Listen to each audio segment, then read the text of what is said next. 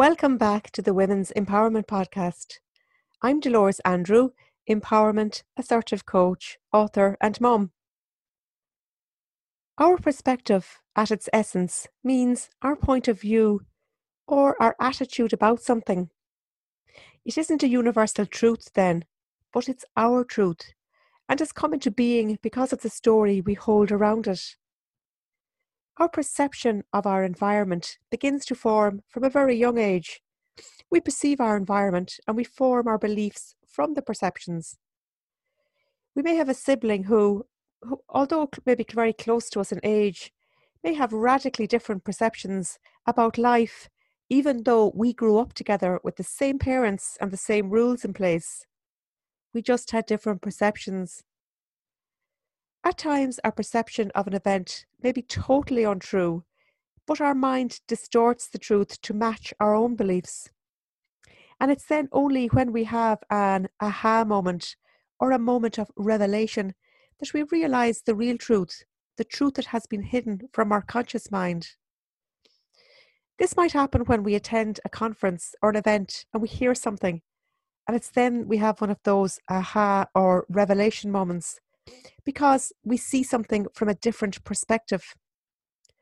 Now, it's one thing, of course, to have a revelation, but it's a totally other thing to actually let that new revelation seep into your psyche and to change your perception forever. If that change, of course, is what is better for you and is what you want. Otherwise, we can slip back into our old ways and become closed minded again. When we are closed minded, we limit ourselves. Imagine living our whole life from perceptions that formed and made our reality from the age of six and never changing them throughout our entire life. How limiting that could be for us. Deeply rooted perceptions around fears are often filled, lifted with therapies that go in and find the root of the story.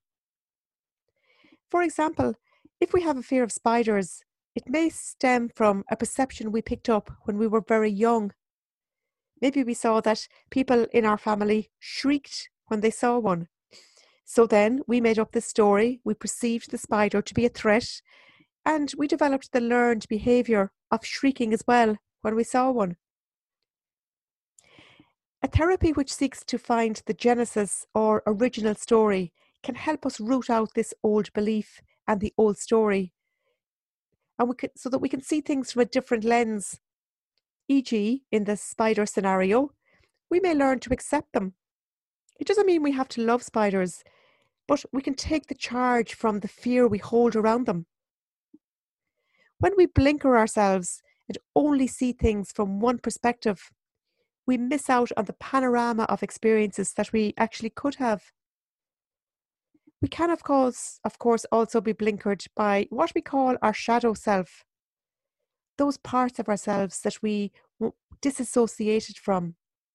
We banished them to a dark place and we tried our best to forget about them. But our shadows can be masking our truth about something. But because they're unconscious, we won't recognize this.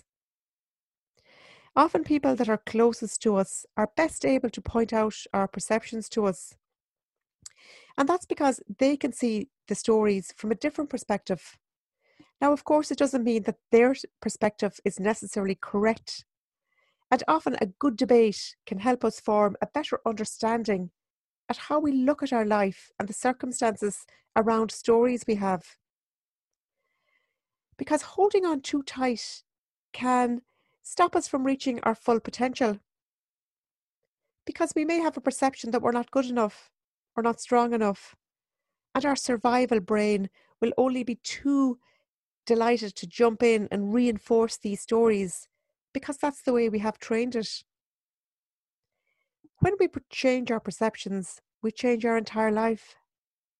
We can thank our survival brain for the work it does and has done to keep us safe, while we carry on training it with better habits. Our brain acts like a computer database that runs programs based on what we have inputted into it. That is why we say keep doing the same things and getting the same results. Well, it's a form of insanity. And it's why fear will often keep us stuck at the exact same place time and time again until we retrain our brain and break through our own inner glass ceilings that tells us we can't go beyond this point. So we can root out the same old programs and create new ones. Everything changes in life, and that includes our perceptions if we allow them. We need to start changing the way we look at things, and we want to change and take new actions so that we can form new habits. As well as our own beliefs being formed from our environment, the way society perceives certain people or ways of being, that influences us as well. We may get angry by societal perceptions that we don't agree with. And something inside of us can get triggered when we hear stories that go against the perceptions that perhaps we hold ourselves. This is when our shadow side can get triggered and erupt, sometimes at totally inappropriate times and in totally inappropriate ways. You may say, My anger frightens me, so I don't allow myself to become angry. But there is a reason you erupt with that anger, and it's because something is being triggered inside you. So it's only by going back into those shadows, those parts that we have hidden, that we'll, we'll be able to unlock the hidden perceptions and gain freedom from them. So here's an example of something that we can hold in our shadow Let's say a perception about being lovable the way you are. Perhaps as a child you were very willful, but this got you into untold trouble. You may have realized that you would never gain the love from your father, whom you adored, by letting this part of you out. So you hid it, and instead you donned a perfect child persona in order to gain your father's love. Your perception may then have become that in order to get to gain the love of a man, you have to be obedient. You perceived this was what you needed to do in order to survive and to get what you felt you needed at that time.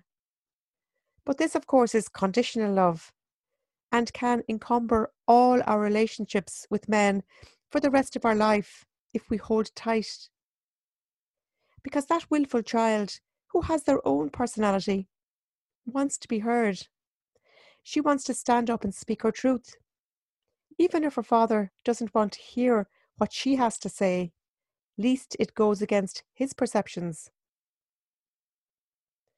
In other words, she's giving her power away. Our perceptions are part of the narrative of our life and are woven with limiting beliefs and masks we have donned in order to fit in, belong, or possibly be loved. It's only by freeing them that we allow our overall well being to be at the forefront. When we tune into our stories and widen our perceptions, it's then that we can allow our full potential to shine and be the best version of who we are. Until next time, thanks for being here.